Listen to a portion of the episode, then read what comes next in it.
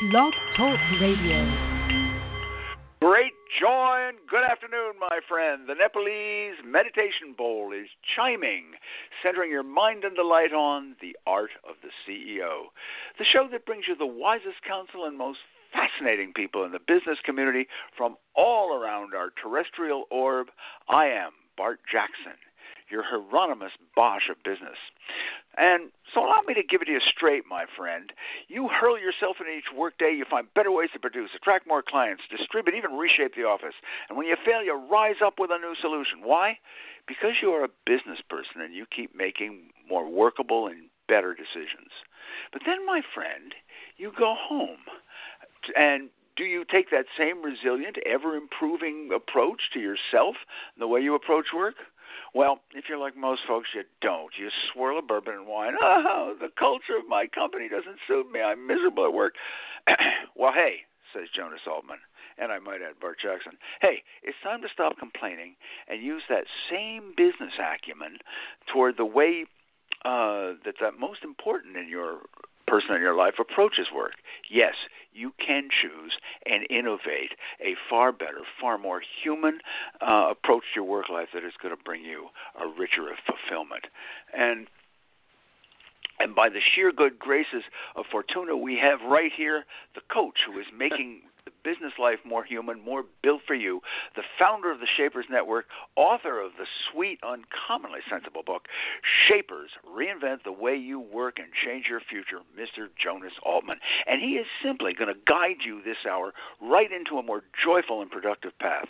So whether you are a CEO desperate to pass on your fire enthusiasm to the rest of your team, like Mel, or you just want to bootstrap your own spirits up at work, like Katie, pull up your chair and join us for this feast of wisdom, all carefully cuisined to make your career thrive and your ventures flourish. Jonas, I'm so glad that you could make the virtual journey from lovely, lush, hikeable, surfable land of uh, Vancouver, British Columbia, and join us today. wow, what an intro! Uh, yes, we made it happen, Bart, and I'm uh, thrilled to be uh, joining you for what I'm hopeful is a um, uh, a daring conversation.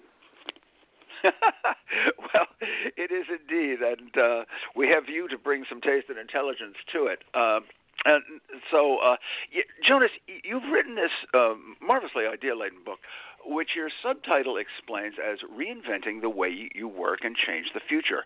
All right, that's fine. But you entitled it Shapers. So, what or who is a shaper, and how does it help with my work life? Sure. Well, a shaper traditionally is, I mean, in the uh, vernacular, is a surfboard shaper, uh, someone who ah. crafts surfboards for a living. And um, I have a, a friend who makes surfboards. So he's actually mm-hmm. he epitomizes the uh, three qualities that I think uh, in capture or, or, or, or are essential to sort of live mm-hmm. what we would call a virtuous life or a joyful okay. work life. Uh, and Good. so the first is that work is a source of energy. You don't finish the mm-hmm. day mm-hmm. and you are not depleted done and you turn on you know the Netflix or whatever the the device is to just dump, to numb yourself. So that's that's a good sign if you're energized by your work, and I can tell that you are in that camp for sure. Right. Oh, I, Um, no, I like second- that comment. That, that's a good. Yeah, go ahead. Yeah. The second one is just run it through is something to do with expressing yourself. And lately I've been thinking Mhm. about it as creative growth. So this podcast or this radio show, a blog article, an Etsy store, some uh, making kombucha, teaching yoga, something that you get to go deep inside to your core and express who you are in movement or in song or in dance. It doesn't necessarily have to be one of the uh, the, the typical uh, artistic practices, but a, a way that you think you are growing uh, continually, and, and often with Yeah, some yeah. form of expression. So that's This that's can be a problem. two. I know. I, the way I've expressed myself is often illegal in 47 states, but but Okay. yeah, I, I think for most people. It's All right, well, well, we'll have to talk about that after the show. Sorry. Um, go ahead. yeah. Say something. And then the last one is kind of the icing on the cake, and it sounds lofty, but it's it's so true. If you look at anything from uh, history books through to uh, uh, renowned presidents and uh, people that we cherish, Mhm. is doing something that is greater than yourself. Ah, and okay. those three elements, Uh, those three elements, if they're present, uh, I, I, I, I then now knight you uh, into the Shaper Club. Wow, that's uh, well. I must admit, it is a club uh, who whose membership uh, criteria are ones that everybody really is seeking for. So I'm glad that you're that uh, that it's a it's a club that we would be not only honored but but woefully happy to jump into. Uh, and once you're uh, once you're there, as a matter, and this is sort of what we're talking about was. Uh, that uh, now you're you're doing a course. You're you're starting your course on this. You're you're crafting it. I think even as we speak, uh, to, toward uh, be, be making yourself eligible for membership as a shaper. Uh, so could you tell us just uh, some of what are what are some of the shaper's advantages? I mean, what uh, what is uh, uh, she bringing to work that you might not otherwise, and, and what is she leaving behind her that's, that's going to make uh, greater productivity and fulfillment? Great, great question. So the first thing to say is, is there's no there's no elitist club here. I mean, this is all Oh. um, an aspirational thing of if you uh, feel that I've just said three things that you are like check, check, and check, then Yeah, right. um, you might call yourself um, a craftsperson, you might call yourself an entrepreneur, and you really go back to the theory of self determination. Do you have enough autonomy in your working day? Do you have enough uh, challenge? And do you have enough relatedness to others and to yourself? And if you have those qualities, we find ourselves moving in the right direction towards being engaged, motivated, creative, productive, collaborative, and all the things that the workplace cherishes. Problem is, Wow. most workplaces are not designed in the image of humans, they're designed in the image of a machine. So that's the change we've been Yeah, seeing for the last 20 or 30 years. Um, regarding the course, so what, what, what really was going on in my mind was uh, sort of I, I, I've called it a workologist or sort of an anthropologist that goes around and looks at people who've got this shimmer, something about the twinkle in their eye, something about the way they Yeah, carry themselves leads me to say, I want what you're having. What what what do you what what do you do? And instead of doing a copy and paste and trying to emulate them, you know, people say, "How did you become successful, Richard Branson?" He set set up 200 failed companies, and then set up a, a train company and a gym. So there's there's a, obviously a, two sides to a story. So the course yeah, yeah. is is a, is sort of a um, a peer led 18 people who are either already shapers and want to double down on Right. maintaining, cultivating, reinventing themselves in these interesting deep times, or as- Yeah. aspirational shapers who are early on in their career or going through a, a career transition or shift that are saying, okay, the niggle was too strong to ignore. It's time to set up the bed and breakfast. It's time to set up my consulting practice. It's time to go to a new company Right. that's going to really Right. value me. And that's going to launch on February 1st, and it's eight weeks. And I will send you off the link, but it's uh, shapers.life slash program is where it's going to be up uh, by the And I can find that the easiest way for me to grab hold of of keeping up, uh, where I can do that is to do what? Go to your website. Yeah, you go to the website. No. You can sign up for the newsletter. You can yell at me, and I can answer you from Canada. Uh, I'm, I'm, I'm, I'm getting more active on Instagram because that's where all the kids are hanging out. I've just dated myself. I used to use Hipstamatic before Instagram, but I, I find that uh, social media my can God. be social if you use it as such, or it could be a complete distraction and be a deterrent from getting uh, meaningful work done. Uh, social media. Well, there's a great, great difference between uh, shameless bragging and posting on social media. Oh, wait a minute. No, Sure. there's not. I'm sorry. I got that wrong. Anyway, Jonas, you are right, though, about social media. Uh, Jonas, I understand you, uh, you are a surfer yourself. It's a sport with which I feel a great kinship since I am a lifelong whitewater paddler.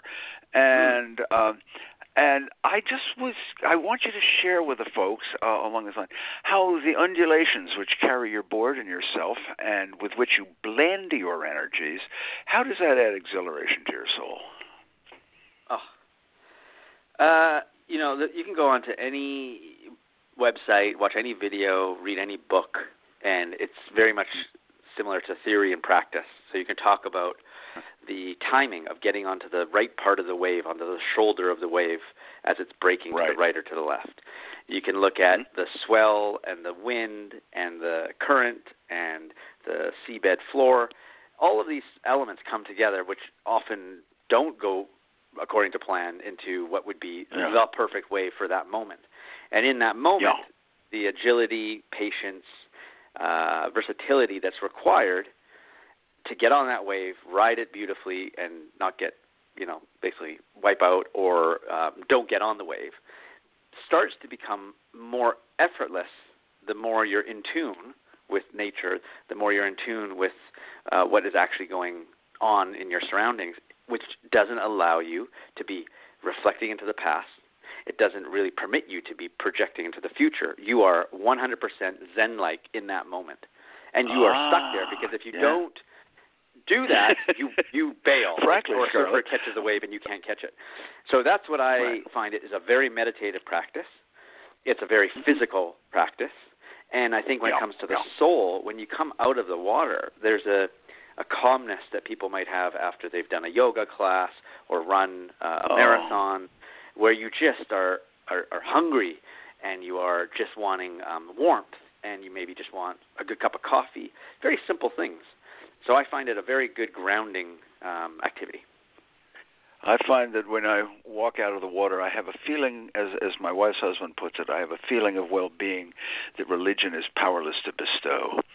And uh, there is there is some. I feel I feel the same way with whitewater. It's jerkier. The one thing that, that the surfer has that uh, that whitewater paddlers do not, the people who run rivers in kayaks and canoes, um, are uh, surfers have patience they wait. Mm. They're like the good hunter that waits for the, the it to come to him, whereas the whitewater paddler is is always seeking it out. And uh, I have the patience of a rhinoceros with a harpoon in his liver, so uh, I, I admire your uh, this. But I suppose we should eventually get back to to uh, the, the whole reason you're no, here today. I stay here. Uh, no, I'm yeah, so, right. Yeah, we can go wherever you want. uh, well, actually, uh, one of the uh, taking us back uh, out of the present, uh, one of the more revealing parts of your book uh, was you, you, and I'm so glad you did this. You, you had a short history of work chapter in which you sort of lay bare society's seductive dictates and attitudes, all, all the things that the the establishment, you talk about dating, uh, the establishment wants individuals to carry into their workplace. So Jonas, what, as you see it, are some of the more of those counterproductive solicitations that they're trying to sell us, and we and we need to be wary of? Yes, you know it's funny. I had prepared the answer for this, and as you ask it, I'm going to just roll with what comes to mind. So right. the first is the first is I think the myth of the job for life and the myth or the veil of security. It worked yeah, in the yeah, yeah. ad in the Mad Men era. It worked when IBM was on its rise. It is very rare now to see. Um, you know, perhaps, perhaps if you have a, a, a very um, niche discipline like an eye doctor, or you're a barrister and you work at a specific law firm and you spend 30, 40 years there, like my father did, but it's becoming right. all too rare when you think of um, the new generation of workers in, in the knowledge economy. True. So the first is nor do they want to forget be, about actually. the idea of of this. You know, get the job and okay, that was done. Whew. Um, so it's much more of a tour of duty, as people say. Um, right. And the other one, the other one I really like is is a, a fellow who's a sociologist had talked about the unemployed self, or in many ways how we conform to what work or the job wants us to be instead of saying, "Hey, I'm Bart. I like whitewater rafting. I like dogs. I know a lot about tea, but I happen to be a project manager." And in some ways, right, you would right. leave any part of yourself that wasn't uh, useful or that had currency or utility at the at the at the home, and you would bring your mm, professional self to work. How true? How true? Mm-hmm, And so what we've yeah. seen with the last eight months, nine months, is a shift where you see people's cats in the background and you see that they're in their kitchen and you see that their kid walks in and you're starting to humanize that people don't want to necessarily leave all of their humanness at home and bring only their utility to the office. And that actually, when it comes to diversity of thought and uh, creative intelligence, that people actually want to, you know, flex a little bit of their uniqueness or their idiosyncrasies. Yeah. So I think that's a that's a second thing that's that's quite uh, beautiful. Um, and then the the third thing would be like, well, why the hell are we actually looking for meaning and purpose and validation and joy from work? Because historically, mm-hmm. work was drudgerous and was often a, a one-way ticket or a first-class ticket to heaven. You worked for salvation. No. We've lost. I mean, generally, we've lost religion, and the the, the largest uh, group, religious group in America, is non-believers, like atheists or people. I think we, yeah, but with that, we has has also uh, been thrown out the uh, very vital baby, baby of spirituality. When you look, yes. well, we, but go ahead. Yes, yes, and so without the church and the synagogue and the mosque playing central role roles, uh, people are now on the search for getting those types of qualities from uh, mm. work, which is kind of a, a yeah. newish thing, and it's it yeah, can be dangerous yeah, because now you're like, okay, I want to earn money, but I also want to feel uh, joy. And uh, I think that's where this comes in as a sort of a caveat that we wouldn't be having this conversation about the book if we didn't have the luxurious position compared to say 100 years ago to saying, Yeah. well, you know, I kind of, you know, I maybe I don't want to just work at this, you know, software company, and I kind of want to, you know, check something else out. That that kind of is a Right. a, a new yeah, that, this is endeavor this is new, right? No, no, or, or historically, right? Yeah. historically. So that that's Right. the that's the things that first come to mind. Hmm Okay.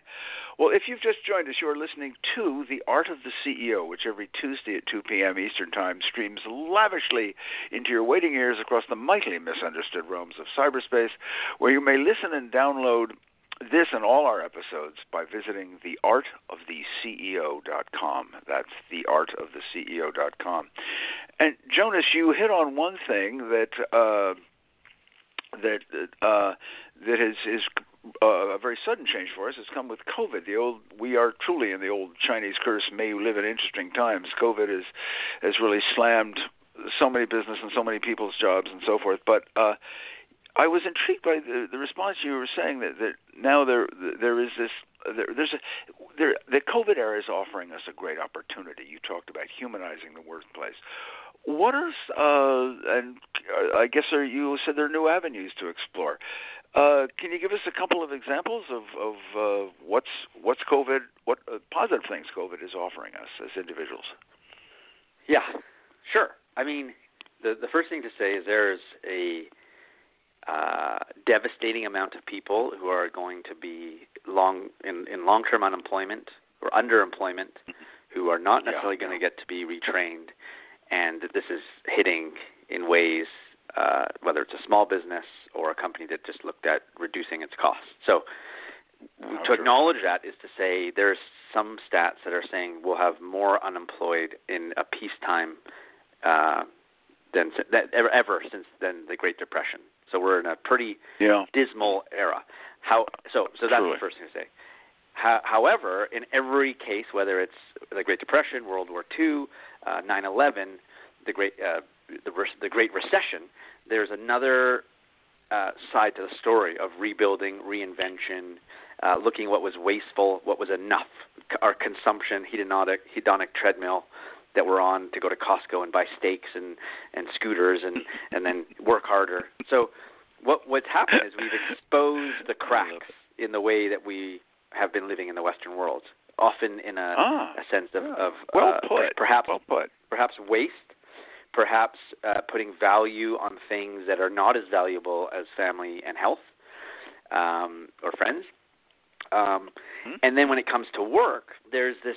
I mean, at least what I'm seeing is an existential invitation or an existential opening to say a couple things. Why am I here? What what is the thing that I should be spending my time, energy, and focus on? And um, even further, is what is the good life, or what is the life that I Right. w- choose to lead if I have the luxury, given that there's really no proverbial office to go to anymore. and my work and Yeah, life have yeah. become so uh, blended and so integrated that if I don't have healthy boundaries or I don't have discipline or self uh, management and self cultivation skills, you're going to be suffering. You're either going to be quietly suffering or you're going to be struggling to, to sort of re engineer how you show up as a father, as a as a son, as a as a colleague, as a you know athlete. All, all those things are, are sort of you know the gyms in Vancouver are closed again, and, and so everyone's like, okay, now you're seeing Yeah, people right, running in the snow. I, you know, I was up in the mountains and I saw people running on the snow. I'm like, that person's going to hurt themselves. That's what I thought. Yeah. I was walking, right? um, so, so I think it's a, it's a, it, I've, I'm a, I'm a practical optimist. So I think what's going Right. on is a interest, a time for introspection, and a time for hmm. introspection and reflection is a time that we never gave ourselves because generally busyness No. was worn with a badge of honor. That's uh, this is true. It had become a moral imperative. I remember the so many people I would say, uh, "Well, how you, how you doing, uh, Diane?" And she said, "Busy, busy." Is it this sort of defensive? Yes, I really am working myself into a grave. Honest, honest, truly. I, I'm I'm with the I'm with the program, and so I I'm really glad you brought that. We have been lured. We have been. The pandemic has thrown us into metaphysics.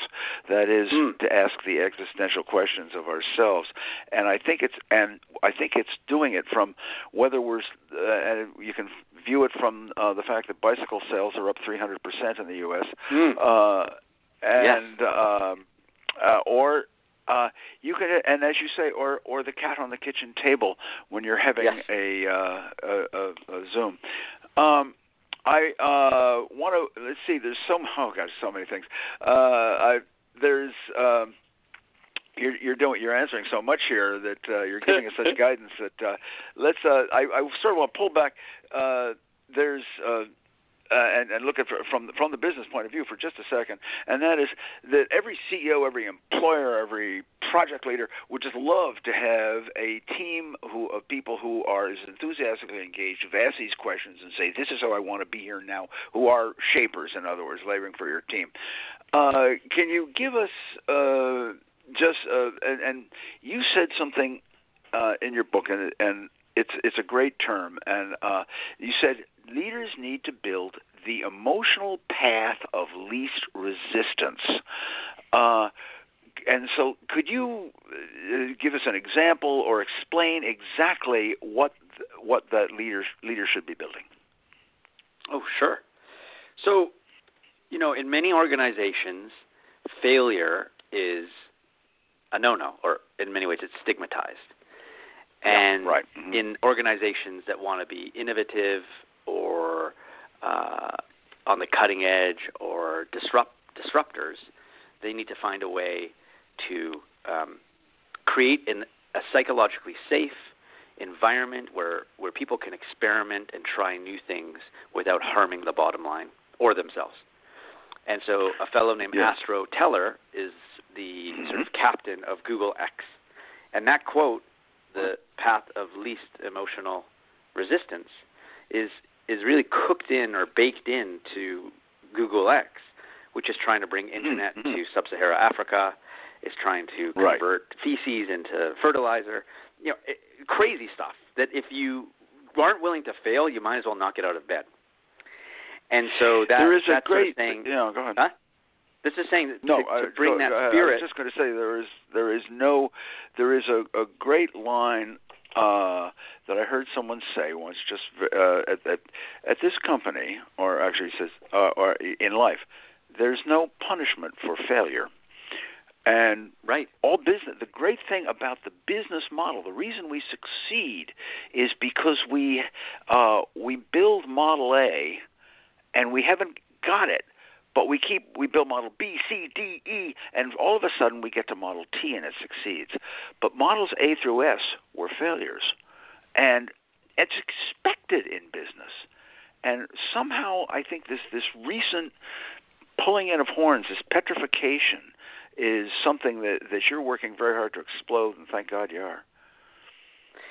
Well, thanks. And and uh, I, I guess to, to, to sort of bookend that, pun intended, is that the Mhm. workplace is seen as um, much more, or has been seen as much more reliable, replicable, uh, predictable, and so so so it's not really a classroom where you experiment, but it's much more of a place where assurance is the name of the game. That's why you see so much posturing and sort of chest beating of alpha type personalities of presenting themselves in everyday life as I know what I'm doing and I know the answers, Mr. and Mrs. Know It All. And what we really want to mm-hmm. shift to now in a world of uncertainty, which has always been, you know, changing, is to Mr. and Mrs. Learn It All. How how ah, can we figure good out you. together? What do we not know? What do we know? I mean, I, I'm not a huge fan of Amazon, but I can say one of the things that's pretty amazing about Am- uh, about Jeff Bezos is he's created an end up that is now say 20 years old. That's gonna that is the largest organization on the planet because he's Yeah. ada- adopted that mindset. When Amazon Fire phone uh, failed uh, with hundreds of millions, I think billions of dollars in R and D, he he converted that very seamlessly into Alexa. He's like, what did we learn? Right. We learned voice recognition, and that that type of uh, and that you know that there's two types of leadership. There's X type of leadership and Y type of leadership. Y gives much more autonomy and agency to the person, and X is much more domineering and control. Both are needed to to get shit done. Pardon my French. To get stuff done. And uh, but Right. what I'm seeing, what I'm hopeful and seeing more of, is that the Y style of saying you're smart, you're creative, I'm here to support you. How can I help you do your best work? Means give me some slack to try some things Right. out that are safe and are not going to necessarily harm our financial or creative or brand positioning. So the answer there is treat every business or start to move businesses to become learning organizations where learning is a virtue and failure is part of that journey. Right. Thank you. That's great. Jonas Altman will continue with uh, more Wise Workplace Counsel right after you and I take a brief sorbet from today's Feast of Ooh. Wisdom, as as we offer you a few well, utensils for today's feast. And first utensil, as I always do, allow me to remind each of you hearing my voice that the good Lord has gifted you with the title and privileges of Chief Executive Officer of yourself. And since that's really the most important position you'll ever hold in your career, allow me to ask Will this be the day that you take a walk around your own personal warehouse and discover at least one uniquely you asset and bring that that uh, you're going to bring into your life and work? Or will you continue to see yourself as a list of skills defined by labels made up by others? The choice, my friend, is truly yours. As a second utensil, I can sense you yearning to steep your lips into a little laughter and taste the scriptural recitation from the uh, our source book of business humor in the words of my wife's husband. And so I'm thumbing through it here with great alacrity. Hold on, hold on. Oh, here's one. Here's one. This is good. Uh, yes. The person whose efforts continually please his boss or patron will indeed wear an Armani suit, and the person who labors to please himself will invariably wear a smile but nobody says you can't please both. Uh, what do you think, Jonas? Is uh, must self fulfillment be uh, uh, uh, and and company enrichment be forever at odds, or can we make them both one? Oh, you know, I, I, I, I have a picture in my mind of um, I think it's called um, it's not America History X, but it's it's it's a movie with a fellow who's got the first mobile phone, who's a stockbroker in Wall Street, and it's the sort of Gordon Gekko, right? It's it's greed is good. Oh yeah, yeah. Okay. Right, And right. So I think I've become much more, uh, maybe just getting older or starting to realize that I've got uh, inherent biases. That I would I would go for wear the smile and and screw the Armani suit.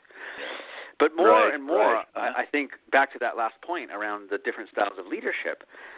If you're if you're in a company and you have seniority or you have some some wild extra uh, insight or domain expertise, then the Armani suit is really your earned uh, status, and and that Yeah, you have what it takes to, to, to lead and to, to sail to sort of sail the ship. So if we use an Mhm, analogy mhm. say say you know I'm, I'm not a huge sailor, but I have been sailing. You it's a team sport, but there is someone that needs to be uh, leading, and so if the Armani suit is in many ways not necessarily the sizzle, but it's the sizzle with the steak underneath. There's actually a soul there, Right. not a soulless person. Then you can wear the smile and wear the Armani suit for sure. And I actually Right. have a few people in my mind who do do that. The problem is, I think that's rare.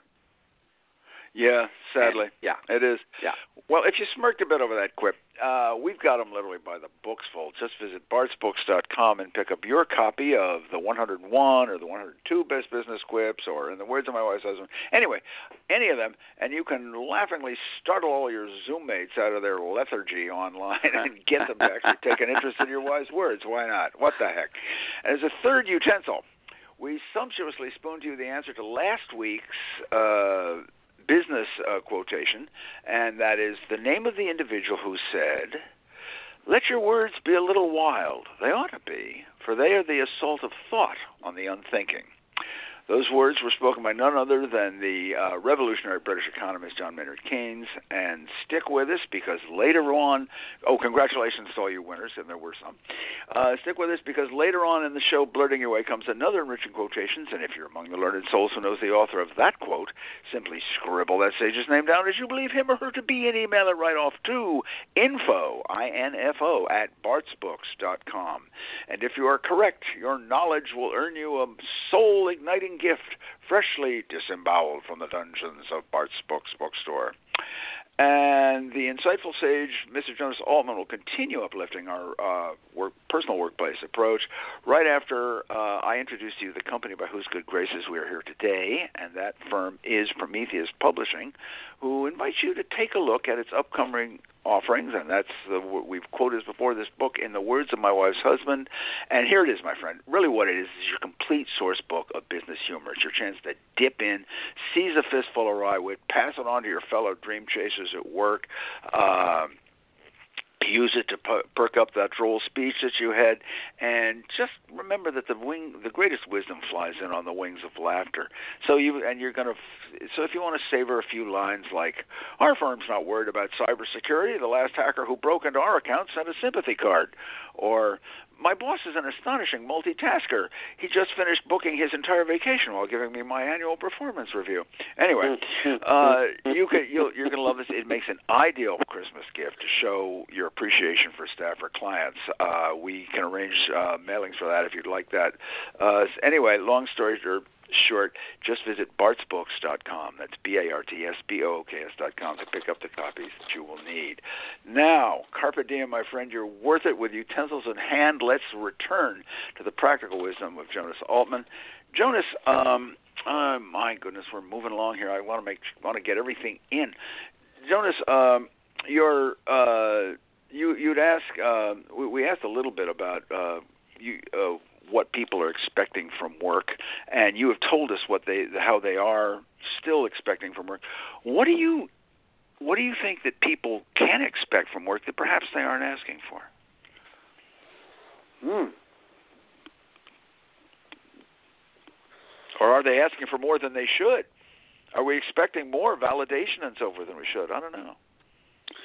Well, there's there's a, a a huge amount of literature in the last several years, mostly the New York Times and uh, sort of liberal papers talking about the gig economy, uh, passionate job quitters, and an entitled generation, and they're referring to people born sort of after 1980.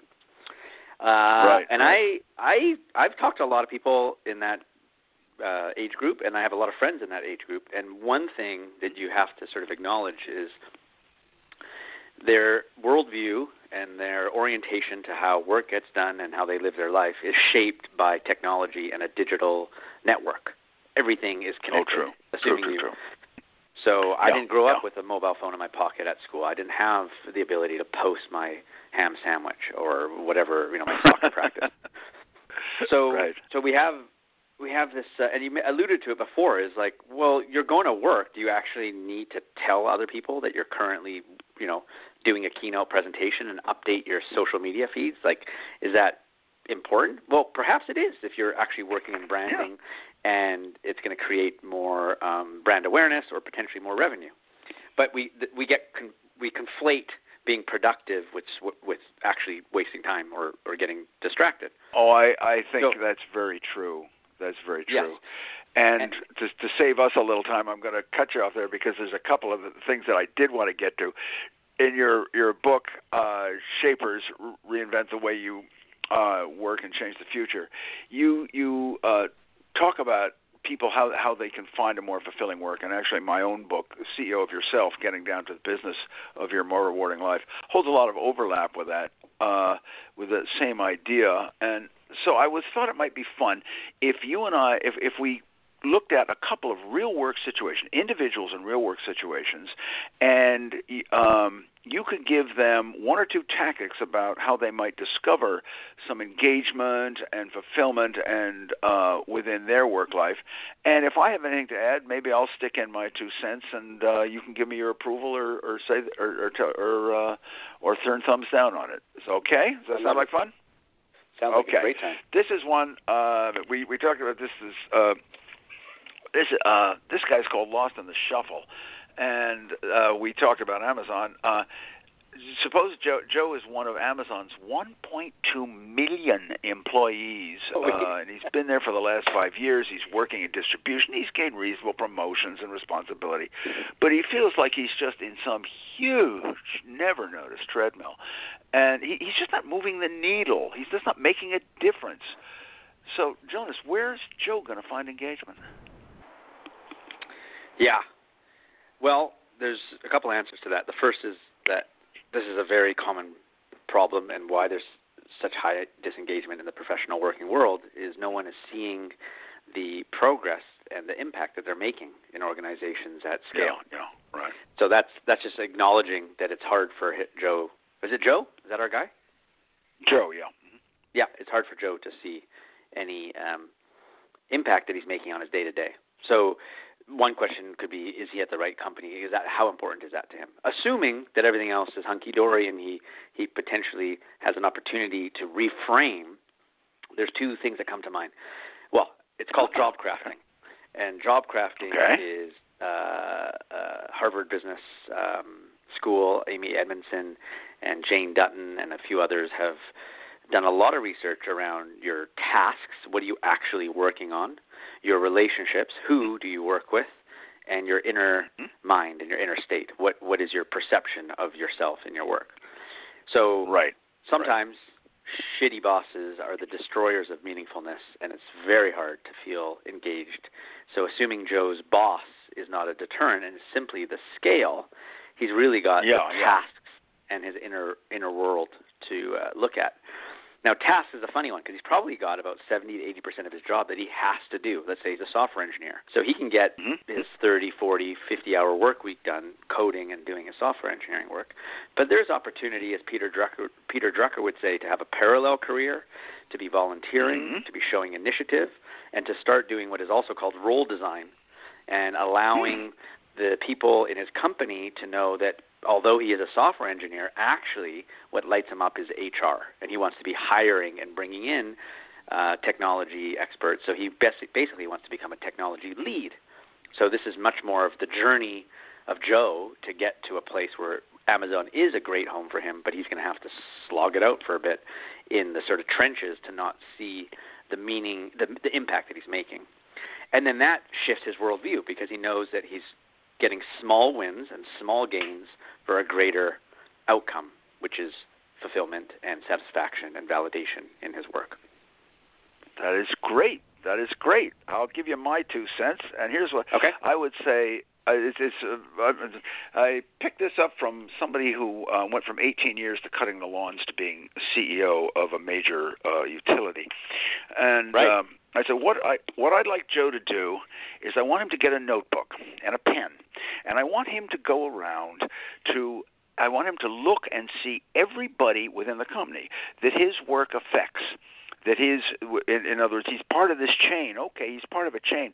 Who, but what do you do that, and who does, and whom are you affecting, and how?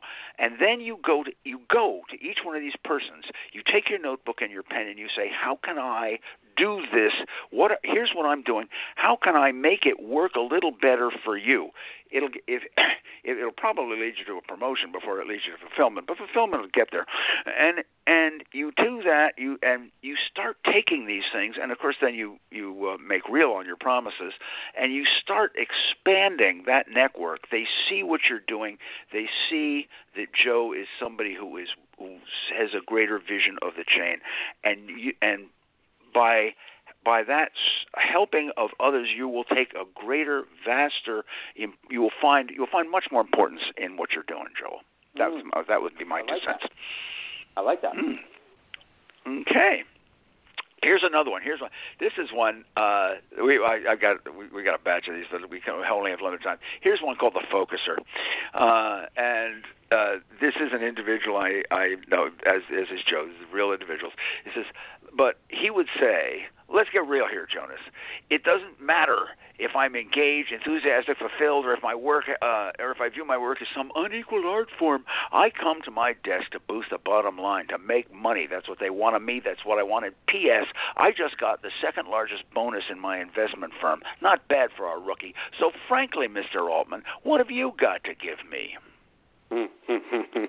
I really like this one. and you know, it comes back. I think it comes back to your uh, uh, Armani suit uh, comment. So, yeah, yeah. Uh, if yeah. if if your goal and if your drive is coming from external forces, then right. the title on your business card, the salary you get, the office that you hold, physical office as opposed to Zoom virtual office, yeah. becomes uh-huh. tantamount. And and there's nothing right. you can do about that. That's that's what you that's what you value. So mm-hmm. you know, go for it. Like that's that's great.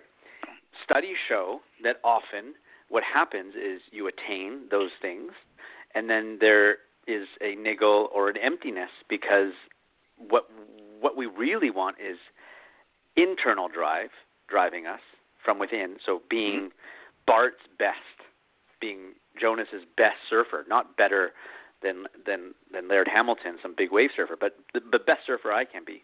So what we're looking no. in this case is hopefully both internal drive of what's important to you, what matters most, how do you ah. want to show up in the world, and external yeah. validation in terms of pay, performance reviews, high fives, and oh, so forth. But but mm-hmm, when you mm-hmm, only mm-hmm. are focused on external, my belief is you run in, yeah. you usually run into problems, um, and you find this with with men often in, in sort of middle yeah. mid to quarter life crises where they got everything that they kind of grinded for, and then there's a little bit of like, wait a second, and there's the existential sort of itch. So I would say, be open and honest about where your uh, drives are coming from, and if they're coming internally, that's great. If they're coming only externally, it's a time for sort of maybe reflection. Yeah, yeah, I see. The, I, I, that's true. I, I love the external, internal. You have to sort of, internal, external. It's it's great. In my own feeling, I think what I would uh, tell our focuser is that all right, you're taking great pride in in numbers on a chart. I mean, your and your ability to purchase a larger house than your gardeners, uh, yes. and and if if that's enough for you, uh, that's fine. But I think you're you're you are, you're earning more that you're not seeing, and I Mm. money. So so you're you you're pulling down money, and that's good. Money is a great tool, but but uh, my focuser, it's more than the bottom line. What is your bottom line doing? Have you called those people with whom uh, whose private equity firms you're having people invest in and seeing what they're doing? Have you seen the real value of the money you're making, the money you're making for other people, for for your investors, the money that you're infusing into these companies? You take some real pride in what you're building? Yeah, the money's fine, but see what more you're doing, and then start talking to those people, and then let your values uh, sit back, and swirl scotch, and find your and redo your values. Mm. That'd be my thought. Love it, love it. Ah, so we have we have, uh, we have different approaches, but I think trying to get to the similar uh, sort yeah, of realization. I think we're sort of running on the on the same thing. Oh gosh, I, I'd love to go for many more, but uh, I, I just want to. I, I really just want to make sure that people are able to hear uh, hear this. Jonas, uh, as I say, you're shy, you're setting up the shapers courses and uh, and and you you help both organizations and individuals and uh, again, uh, so tell us first of all where they can get a copy of the book, and again, one more, uh, once more, how they can uh, find find out about social fabric. You are the uh, founder of Social Fabric. How they can find out about Social Fabric and and, and get the courses. Sure, um, and thanks for the opportunity again to, to, to plug it. So the book is available anywhere: uh, Barnes and Noble, your local bookstore, Amazon if that's your bag. Um, it's also mm-hmm. on audiobook, ebook, um, and it's going to be in Chinese next year. So uh, oh, wonderful, like wonderful, Mandarin or so forth. So that's, that's wipe it where down you can go. you you read it. Yeah, right. Go ahead. uh, and if you want to read a free chapter, um, or actually some other articles about the book, you can go to shapers.life. So there's there's no .com. It's shapers.life. Uh huh. Um, uh-huh. And then regarding social fabric, that's sort of um, a way to take the same things we've been talking about and try to bring it into teams and to organizations so that the shaper ideology is institutionalized and it acknowledges that people are different, that they're unique, that cognitive diversity is a superpower, that diversity itself is a superpower, and mm, back mm. to learning as a as a uh, as a uh, or vulnerability in learning as a as a strength, not a weakness. That's yeah. um, that's where I do that work with a bunch of other facilitators and coaches, and that's called Wonderful. socialfabric.com, which is now in its right. 15th year. Um, and Wonderful. a lot of the learning Wonderful. That's right. You started 2005. Congratulations, Yeah. by the way. Congratulations. Yeah, and a lot, a lot of the, uh, well, probably the biggest um, epiphany there or, or wake up for me has been that it's really uh, captured in a cartoon of who wants to lead change, and everyone, everyone puts up their arm. Uh, these are these are speaking to sort of CEOs Yeah, and right. C-suite and, and and middle managers, Right. and then you say, okay, and who wants to change themselves? And everyone puts their hands down. And so that's the intersection I'm finding myself in, which is you're going under the guise as a trainer, facilitator, but really, in many ways, you're a business psychologist, sometimes therapist, and often coach. And whether you want to Wow. label it that or not, that's what I'm finding has the most impact. Is is actually at the individual level, changing the personal operating system. So at the systems level, the organizational operating system is more resilient, more adaptive, more versatile. So that's where they can head and to there. it is someone right. That's what you got. And ladies and gentlemen, this is someone who has a diverse way of giving you help. It's like uh, don't if you've got an illness, you don't go to just a pharmacist. Uh, Right. Well, you you just un- said what I unless was you play say for the Rolling Stones. is you is you, you go for here's one of the the giants who's on whose shoulders you may stand.